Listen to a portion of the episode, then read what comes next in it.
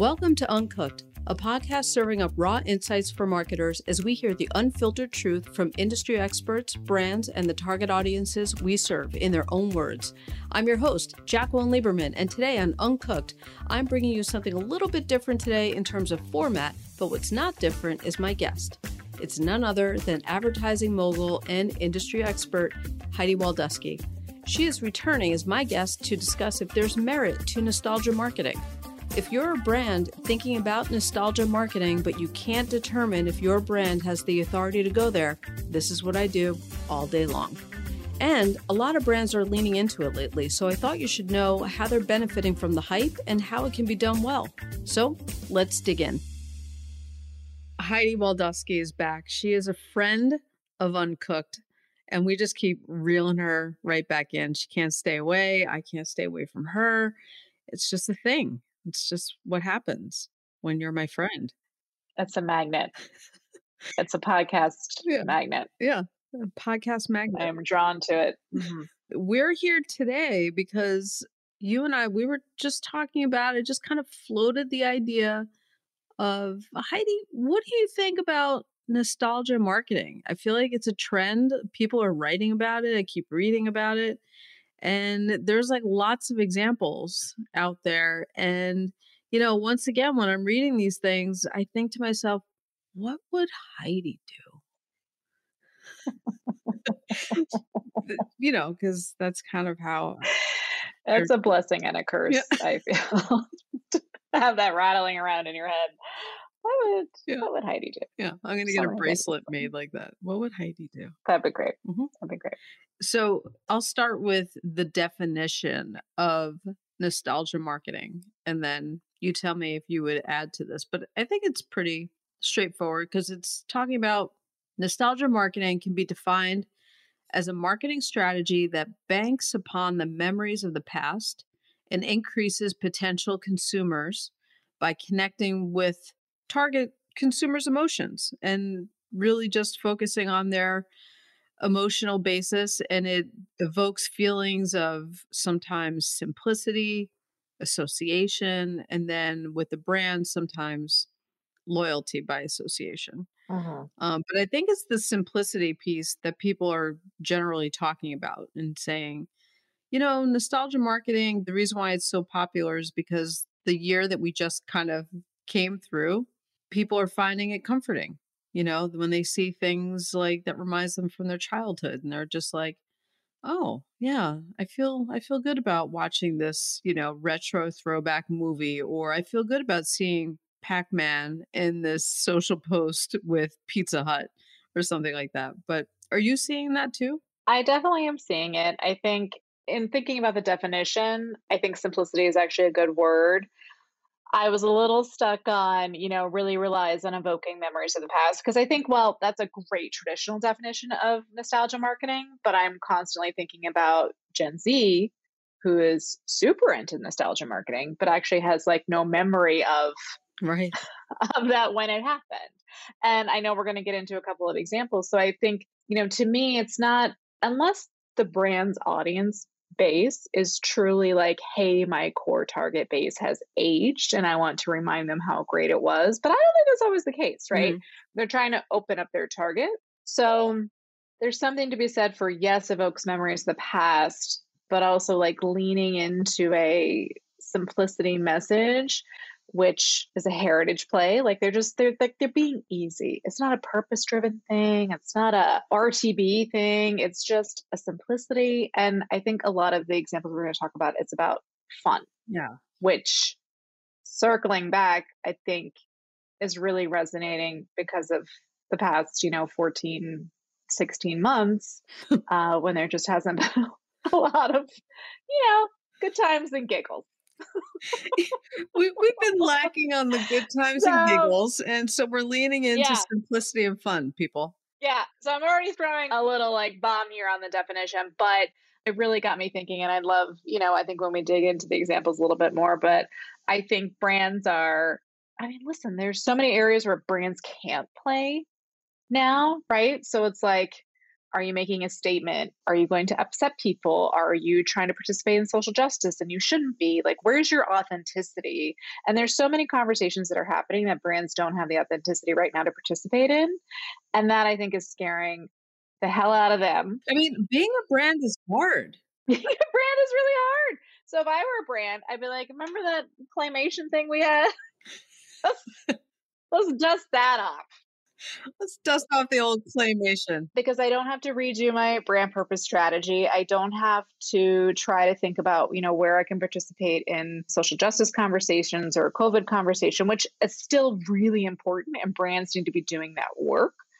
But in terms of how I'm connecting with my consumers, maybe I need to go back to basics you know, hence the simplicity message and looking at things that worked for me back in the day. Yeah. I mean, sometimes it's like you just crave, you just have to ask, like, why sometimes are we so serious? You know, advertising used to be in the purest form entertainment. And, yes. you know, now the definition has changed and evolved over time, all for the better, I think.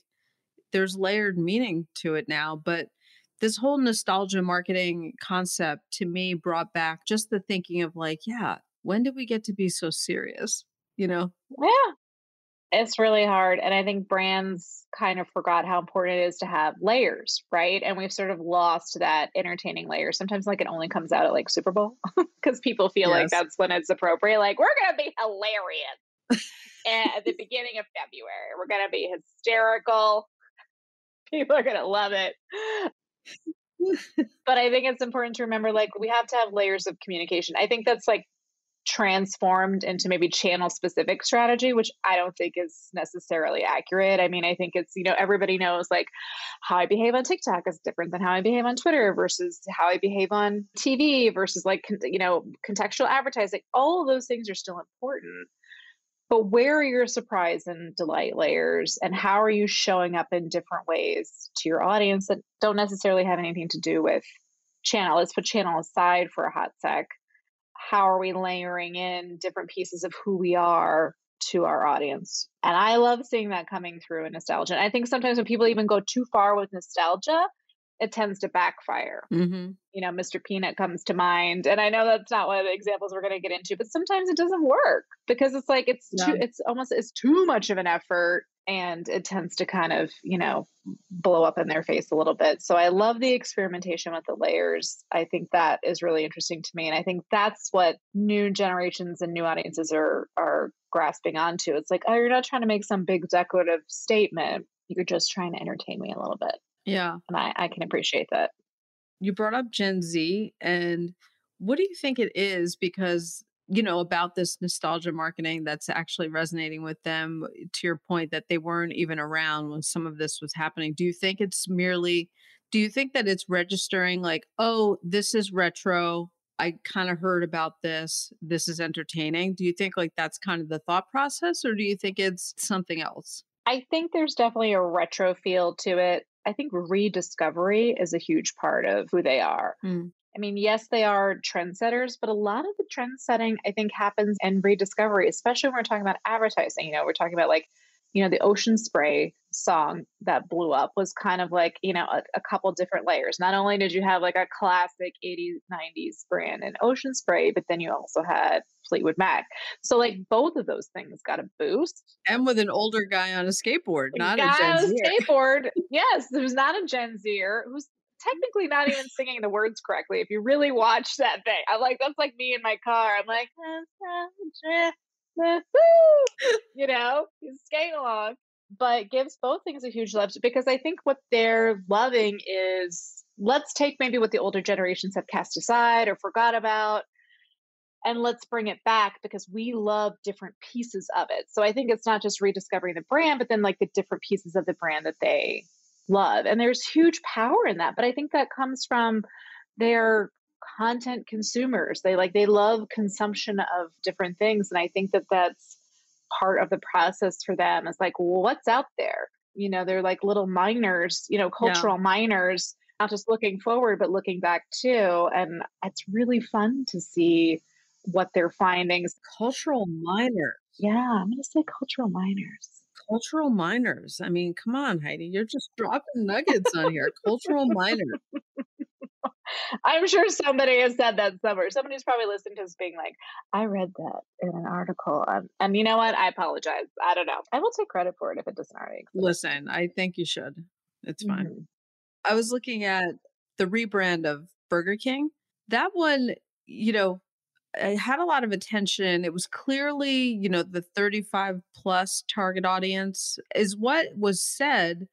But then there's like the classics and classics of a little bit of hipster. So it was like classics of retro and then it's a little hipster. I mean, you go to their site, I mean, they're really leaning into like oh, yeah. old school color palettes.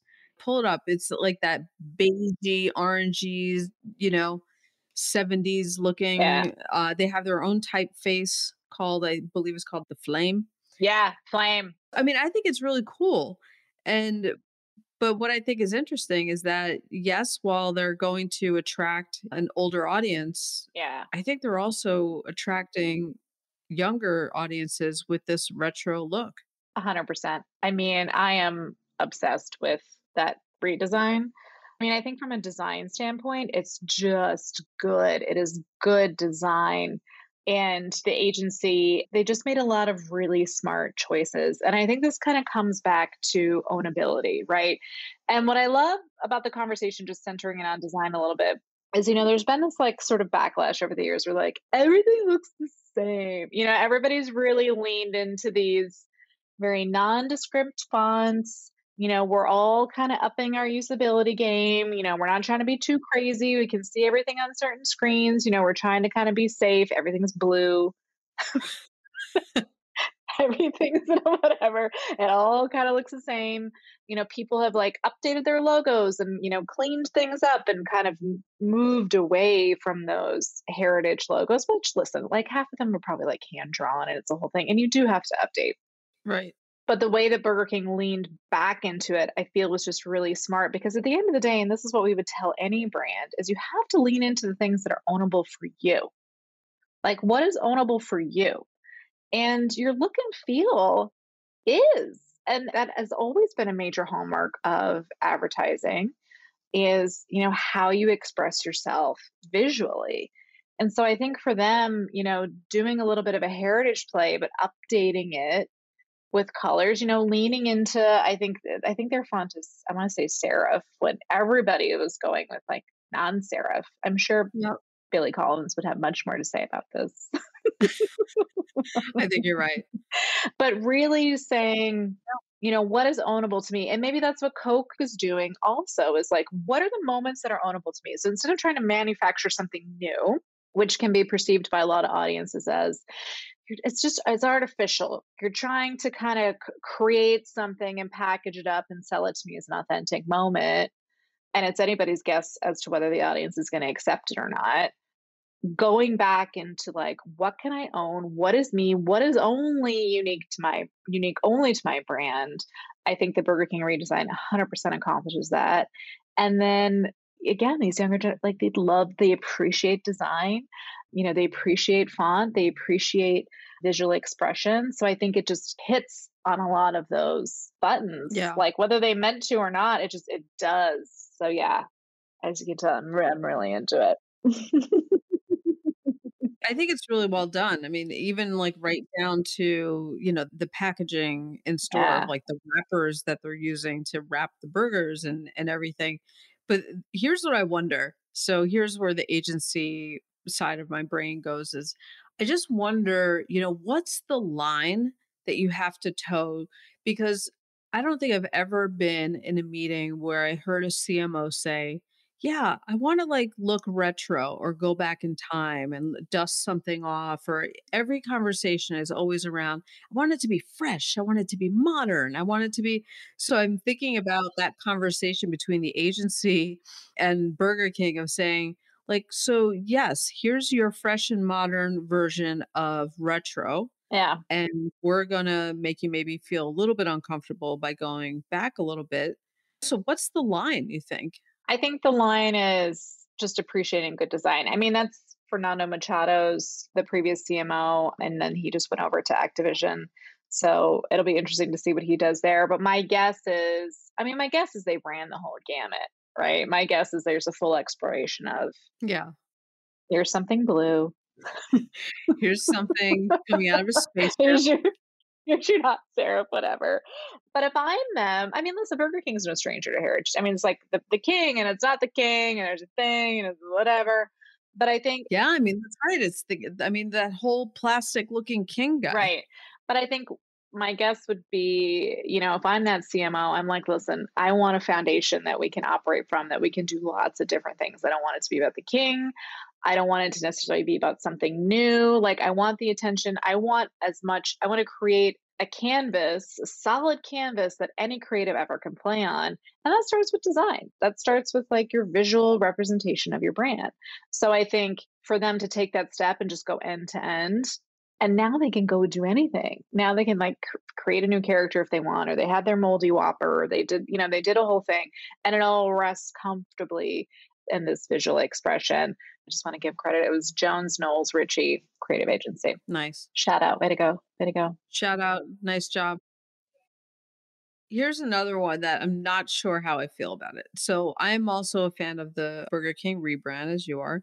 This one is not a rebrand, but it's about Domino's Pizza resurrecting their 80s brand icon. And if you remember, that was the Noid, that character. Yeah, the Noid. Do you remember the Noid? You know, I didn't by name. So when I read it, I was like, the Noid. I don't, uh, so the, but then when I looked at it, I was like, yes. So I remembered visually the character, but I didn't remember that he was like a menace and he was trying to impede delivery to houses. And that was kind of like the whole thing back in the 80s.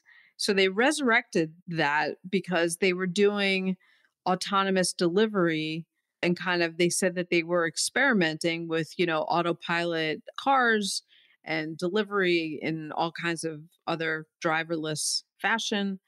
And then the Noid was supposed to, you know, made its way into the TV commercial trying to impede this drone like car like object to delivery. Now, what they've done since the 80s is that they've made this Noid character a little more human like, which is a little bit creepier than he ever was. Mm. Yeah. Yeah. I kind of miss the claymation. Yeah. Um, I think I remember him getting splatted. if I if I dig deep in the brain cells. Yeah. I think there's something.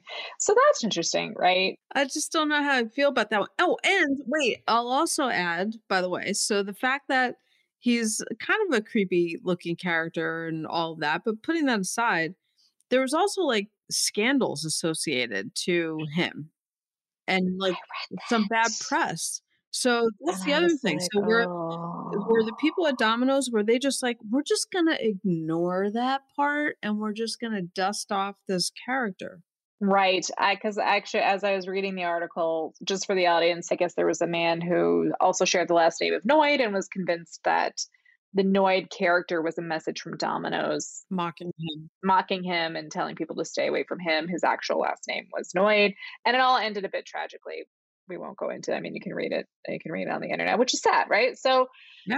it does create this little rabbit hole of information, and it is interesting, and uh, it's a little bit of a dangerous territory because you know a group of people could decide that this is now their issue of like how could you Domino's how could you do this? You know mental health is a problem. How could you even bring back something that's associated with whatever? And like they're not going to know until that happens. Like they could be fine for six months and then someone could decide hey i didn't notice this before. Hey Domino's what's the deal? Mm. Now that aside it's it's interesting that they're using this character right? Because when you look at pizza advertising it's all like a little sort of the same right? You can only have so many shots of like the rotating pie What, what's wrong you know or like this is how fast our employee can assemble you know Yeah. 500 pizza boxes or whatever but there's no ownability again to that right you can't even really talk about delivery times because there's DoorDash there's Seamless there's whatever like nobody cares anymore everyone's like yeah I push a button and it gets delivered like what's the what's the big deal Push button. So, you know, again, going back to ownability, like there's nothing ownable. So, a character play makes sense, especially when you're pairing it with driverless delivery and then i think they've turned him into a character they've made a partnership with king which makes candy crush so they've turned him into a little character in a game Mm-hmm. i mean so those things make sense i guess but it is a little bit of a It's a little risk. it's a risk Yeah. How do you make that Yeah. call? You know, it's uh that's a tough one. yeah Especially knowing that there was a little bit of baggage associated with them. But I mean, I guess the fact that we're talking about it, Heidi, is really the reason why they're doing it. You know what I'm saying? i guess so I, so, I mean, hook, line, and sinker right here. I guess so. And then it goes back to the branded merch. I know we talked about branded merch back in our other podcast where we just giggled the whole time Yes. to the delight of many listeners. And um, it's a whole A lot of downloads on that podcast, by the way. True fact. True oh, fact. that makes me feel good. We're really big in Russia. Oh, we're big in Russia. hmm The Russians, they love advertising. They do. I actually, I'm, I'm always fascinated. We, we were having this conversation when I was at Ad Age. Huge global audience. People tune in Mhm. from everywhere. Advertising is just a language that people love to speak. It's universal, Yeah. if you will, Jacqueline.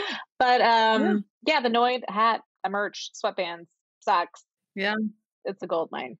So to your point before about brands asking themselves the question of like, how do I surprise and delight my consumers? And, you know, this seems to be one tactic that a lot of brands are using. Do you think that every brand has the authority to go there? Or do you think it's only certain brands? I mean, this is a great question, right? Is it really the brands who have spent the decades building the audience so they actually have decent nostalgia to return to, right? So if I'm looking at a lot of these startup brands, there's no nostalgia play. It's like, remember when we launched in 2011? Yeah. Remember way back then. But I think, you know, this is part of the reason too, you know, for a long time, they're like, you know, like 10 years ago, like advertising was getting like a really bad rap. Everyone was like, oh, advertising. Oh. Right. And I think these nostalgia plays really remind you like just how much advertising is part of the fabric of our lives, which I literally think is the tagline from a commercial as I'm saying it.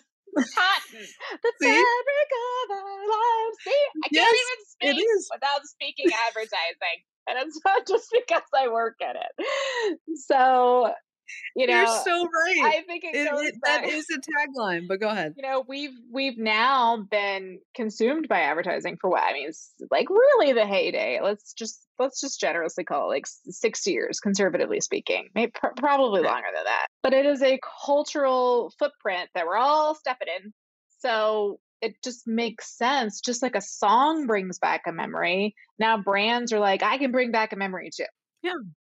And of course they can because this is how we have grown up so I think if you're a brand exploring it, you just got to make sure like what am I recalling? What time period am I recalling? You know, and does it feel authentic or does it feel like I'm also trying to gloss over something? Like eh, maybe a little bit in the in the Domino's example, like yes, you're recalling it, but are you also trying to gloss over something at the same time? That's a real tricky point. Yeah. And I'd like to see it for more than just like foods. Yeah, I would too. I, would- I would. I would. So, so if anybody listening is working on a brand and you're a brand manager for something other than CPG, let's say, Yeah. we would love to see some more nostalgia marketing because I think to your point, I think we should like stop hating on advertising and really just start to, you know, take it for what it is and enjoy it because I think you're right. It has the role to shape culture. It always has, Yes. you know, so people have to stop hating on it. Uh, Stop hating on it. It's the greatest anthropological, sociological experiment of our time. You can't get away from it. It's all around you. I mean, I feel nostalgic just even having this conversation. It reminds me of my old agency days. See, Sitting around the pitch table, singing pitch songs. singing little ditties. Da-da-da-da-da. well, Heidi, Uh, I appreciate you and I always appreciate your perspective. And is there anything about this topic that we haven't covered that you want the audience to know about? no, I mean, I think, listen, get out there and enjoy your brands. Get out there and enjoy your brands, people. But I think It's just play, have fun. We keep telling brands to be more human. What could be more human than play? So just That's it. Play, guys. Drop the mic right there. Thank you, Heidi. I appreciate mm-hmm.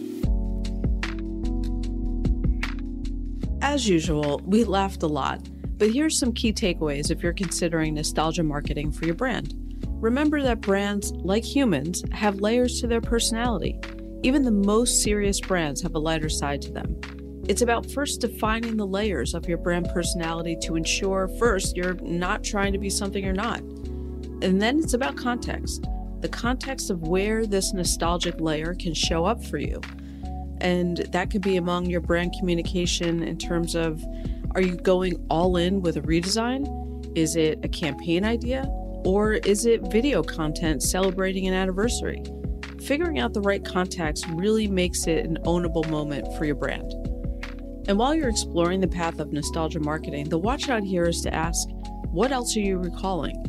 We need to be careful that the brand moment that we're conjuring up in people's minds aren't also associated with some negative cultural moment that happened during that time as well.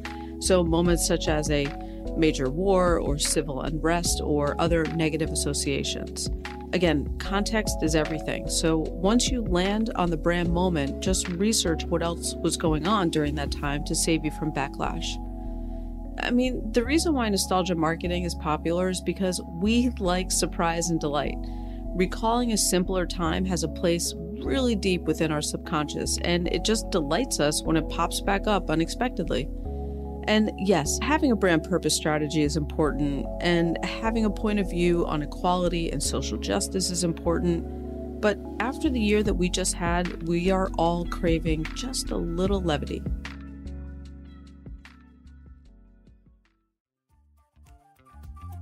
This has been an episode of Uncooked. I'm Jacqueline Lieberman, Chief Strategist of Brand Crudo, a marketing consultancy.